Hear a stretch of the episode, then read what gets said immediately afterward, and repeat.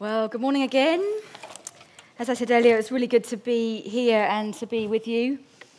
Thank you, Calvin and the team, for leading us. We are nearing the end of a series that we've been working our way through on Sunday mornings for a number of weeks called Where Do We Grow From Here? And we've been thinking over the last seven weeks or so what does it mean to be a church that is growing? What does it mean to be a church that is healthy and fruitful? Uh, Ken, our senior minister, is on holiday at the moment, but he is using this theme as he travels around the country in his role as president of the Baptist Union.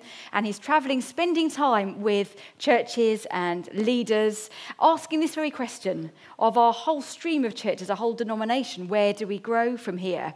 And we're in a season two as a church where we are praying that question Lord, where do we grow from here? Asking him the question, for ourselves. What is God saying to us as a church about growth? And also thinking about it as individuals. What does it mean for me as an individual to grow? When I'm on my frontline place tomorrow, where I am, wherever my Monday might take me this week, what does it mean for me to be a better, growing, healthy disciple of Jesus? And this morning, our title is On Our Watch. Uh, Calvin's introduced our passage really helpfully for us this morning. What I really want to do is get the step ladder out and get some grown ups to climb it, but we won't do that because we haven't risk assessed it. But we are going to look at these verses in Colossians 3 that Calvin's already introduced for us. So let's just read them again. This is Paul writing to the Colossian Christians, and he says, Since then you have been raised with Christ, set your hearts on things above, where Christ is, seated at the right hand of God. Set your mind on things above, not on earthly things. For you died, and your life is now hidden with Christ in God. When Christ, who is your life, appears, then you also will appear with him in glory. So, as we've been thinking about in the worship, Paul is encouraging us to have a things above mindset, to set our mind on things above. And we'll unpack that together as we go through that this morning. What does it mean when Paul says, set your hearts and set your minds on things above? How do we do that? This phrase on our watch is uh, an interesting one. It's been used by, um, in many areas for hundreds and hundreds of years by soldiers, by sailors, by officers of the law to mean keeping a watch, keeping vigil on land or at sea. A watch means a guard or an observation, someone who kept watch in towns or on military posts and aboard ships, taking shifts through the watches of the night to look out for danger or a change in circumstances. Now, while that might be the most common use of this phrase about a watch or a lookout, when I read the title for this morning, when I thought, ah, I'm speaking on the 7th of July, on our watch, interesting, this, I promise you, is the very first thing that popped into my mind. Meerkats keeping watch, the humble meerkat, made famous by some TV adverts about car insurance, of course. Here's a question for you Does anybody know what a group of meerkats is called? Any guesses or anyone actually know? A. It's not a watch, although wouldn't that have been good? My answer's disappointing comparison because that would have tied in nicely. Any other guesses? People don't know this. It's a mob a mob of meerkats or a gang of meerkats, apparently. Every day is a school day. Don't you say you don't learn anything from the Sunday teaching at Chichester Baptist Church?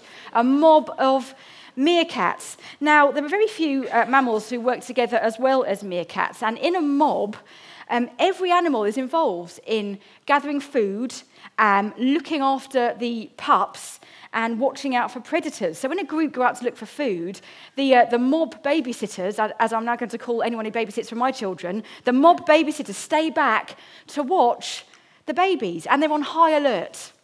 And they take shifts in looking out for predators and keeping the group safe. So, whether it's the more customary or military association, or whether it's a, a, mob or a gang of meerkats, this idea of being on duty, being on guard, is familiar to us.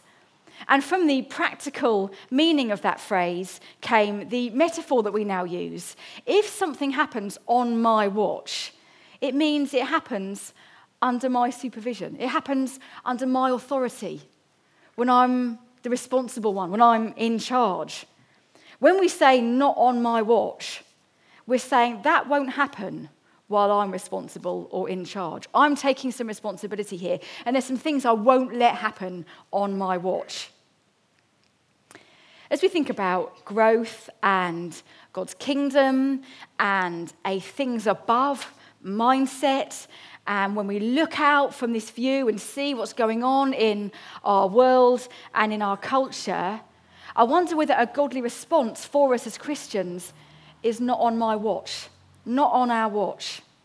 That we don't want to be the sort of people that just sit back and let things happen. That while we're here as disciple of, disciples of Jesus, on our watch, we will do all that we can for his kingdom and because of his heavenly perspective that he's given us.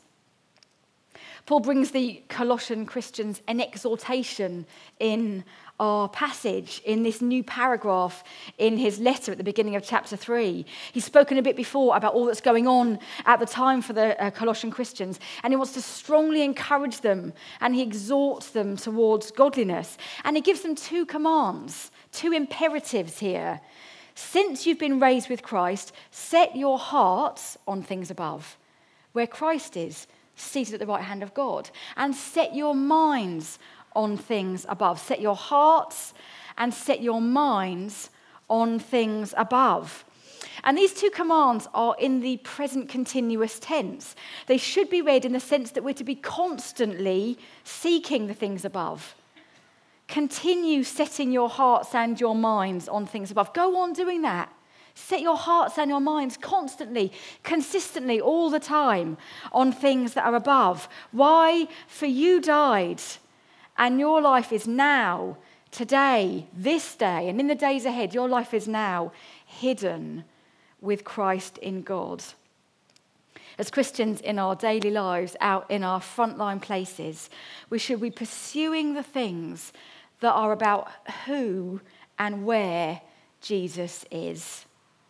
That is a things above mindset. Looking to who and where Jesus is and pursuing those things. When we have the view from above, things look different. Those little kids could see right to the back of the church. When we have that perspective, we are on watch, we're on guard, keeping guard, surveying the scene, working out and sussing out what's going on in our world around us. As part of Ken's year as president, he has made a whole series of short little videos. And I know those of you who are in uh, our network of home groups um, are following this series at the moment and you're watching little snippets of Ken. You have Ken every Wednesday night or whenever you meet, sharing a few thoughts for you to discuss. And I want to show you his clip on this theme this morning, as well as you looking at it in your home groups. Here, Ken talks about this idea of on our watch, and he uses um, a personal illustration that's helpful. So have a look at this.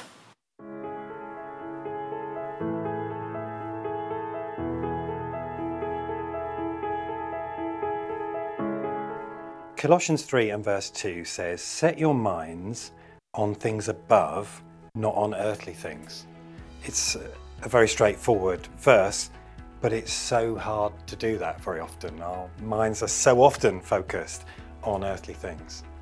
If we think beyond that just for a moment, we do need to think about kingdom things and the state of play of things in our nation and things within our stream of churches and how things are genuinely going.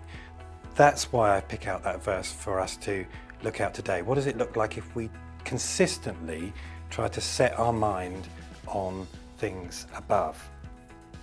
When my son was younger, he played table tennis reasonably competitively. Table tennis is the game that has changed the most in my lifetime. It might not look so, but it really has. The ball is bigger than it used to be when I played table tennis. The scoring is different. It used to go up to 21 and now it's 11 for some reason. I think they think both things would have made it more TV friendly, but I haven't noticed it become a big TV sport as a result. The bats have changed so much so that there's so much spin now from the bats that you have to have different colour rubbers on each side so that the opponent can see which side of the bat you're using when you play each shot.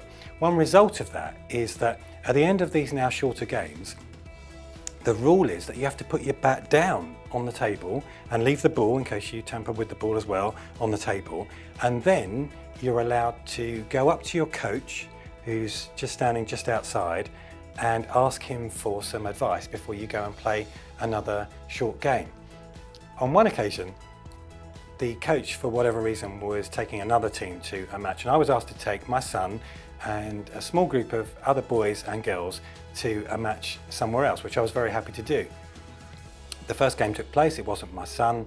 At the end of that first short game up to 11, that boy put his bat down, he put the ball down by the bat so that it wouldn't roll off the table, and then he came and stood next to me and paused. And I realised that I was the coach. Like nobody had told me I was the coach, I thought I was the driver. And so, what would you do in that situation?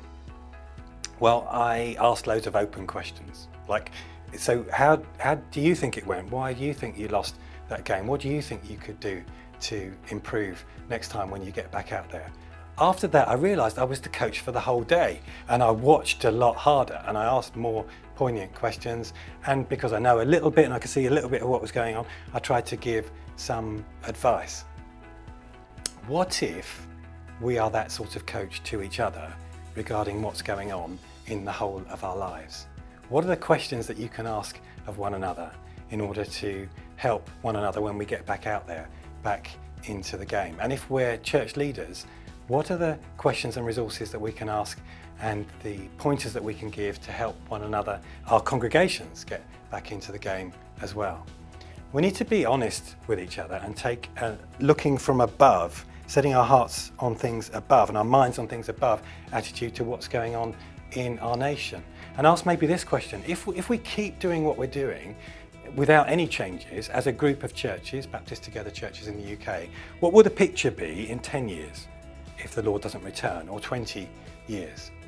There'll be some churches that experience some growth, no doubt, but the overall picture will be one of decline. And surely we can't be okay with that. Surely we have to recognize that on our watch, this is happening, and therefore that calls for us to reach out imaginatively and creatively. One of the ways that we can all do that, whether we're leaders or not, is to accept the fact that when we gather together on a Sunday or in small groups, we are the coach. We may not feel equipped to, like I didn't, but what we can do is we can ask open questions that help us to find out enough of what's going on in other people's frontline situations to give them pointers and advice and prompts, and at the very least, prayer. So then, what are the questions that you could be regularly asking of each other that enable you to do that very important thing?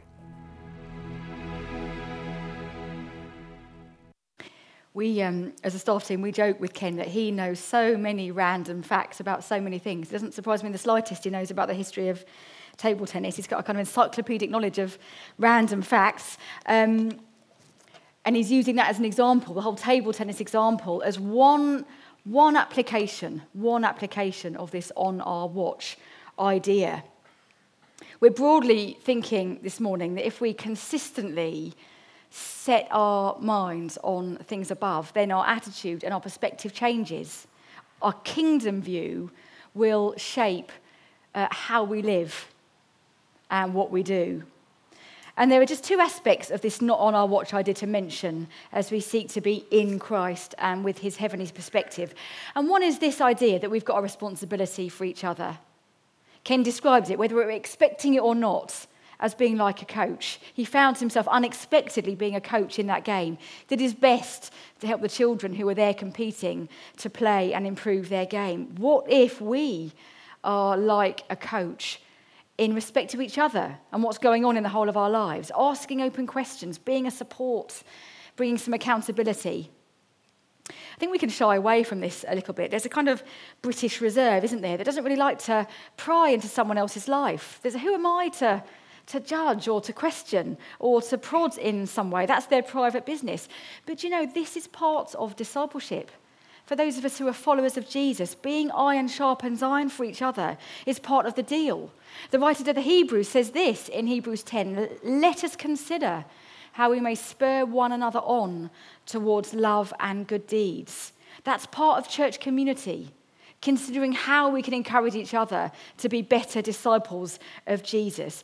If we are in Christ, if we've died and are now in Him with our hearts set above, then our front lines will look different and we'll have a responsibility to each other. You know, I'm so grateful for the times in my own life when people have asked questions or clarifications or kept me accountable for certain decisions that I'd made. I am a better disciple of Jesus because other people were able to have influence for me and were willing to steer me. How can we encourage others as disciples? And how can we, make sure that we are open to people doing that for us? We're in the middle of the Wimbledon tennis tournament at the moment. I used to live near Wimbledon and I love Wimbledon. And this person is in, uh, made all the headlines. This is um, Coco Gauff. She's 15.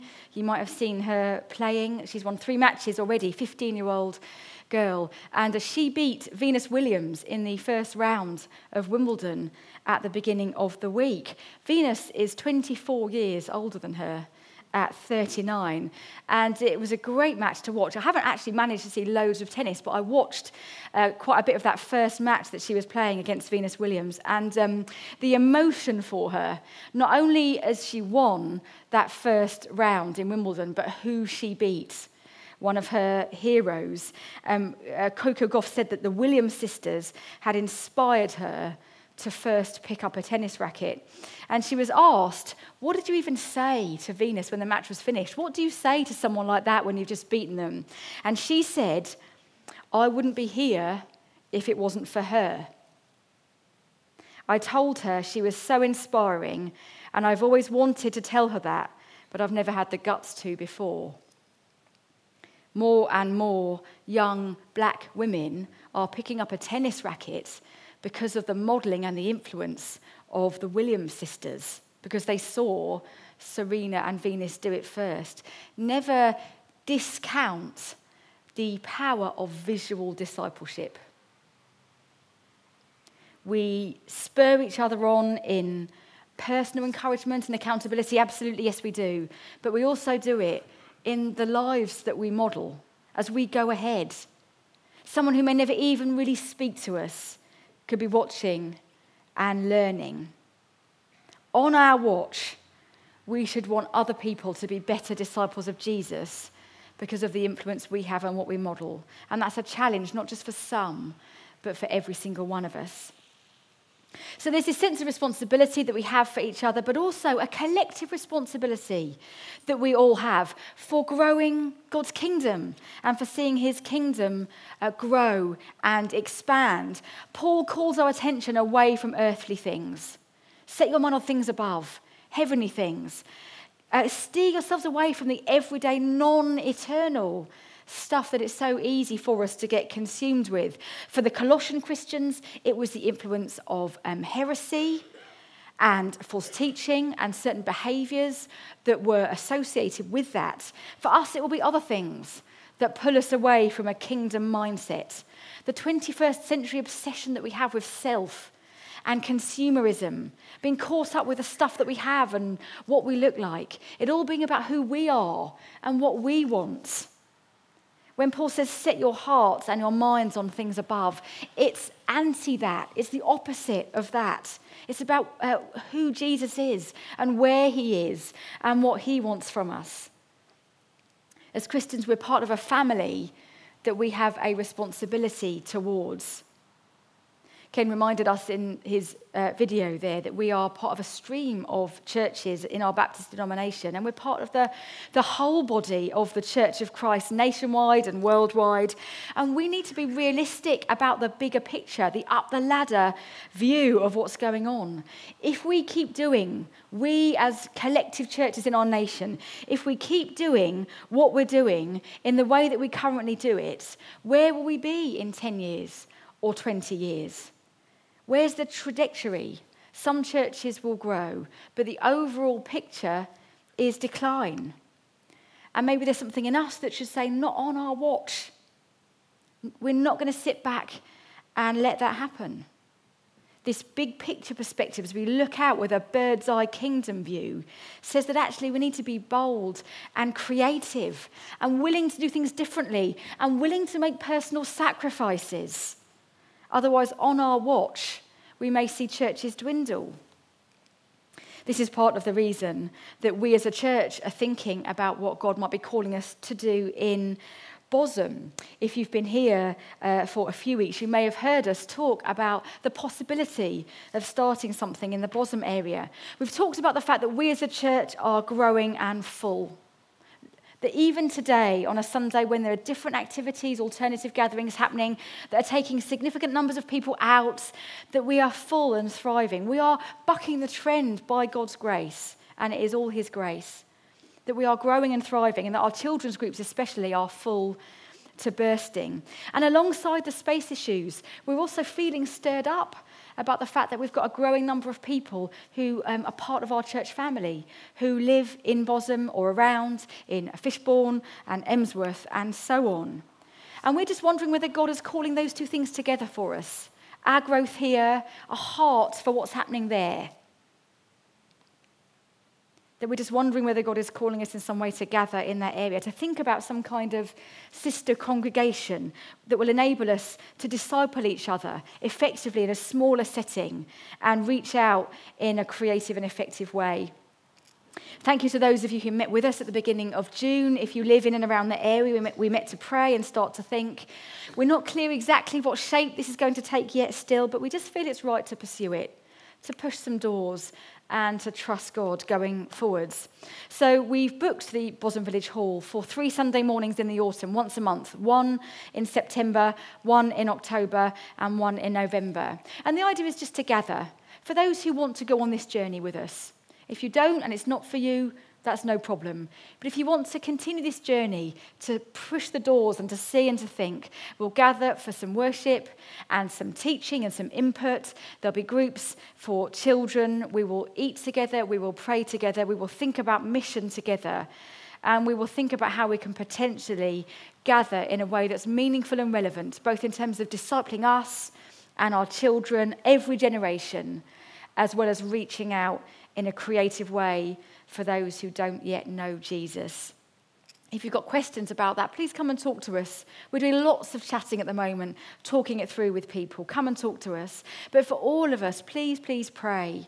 Who knows what God wants to do or how He'll do it? Is this part of our answer to us saying, not on our watch?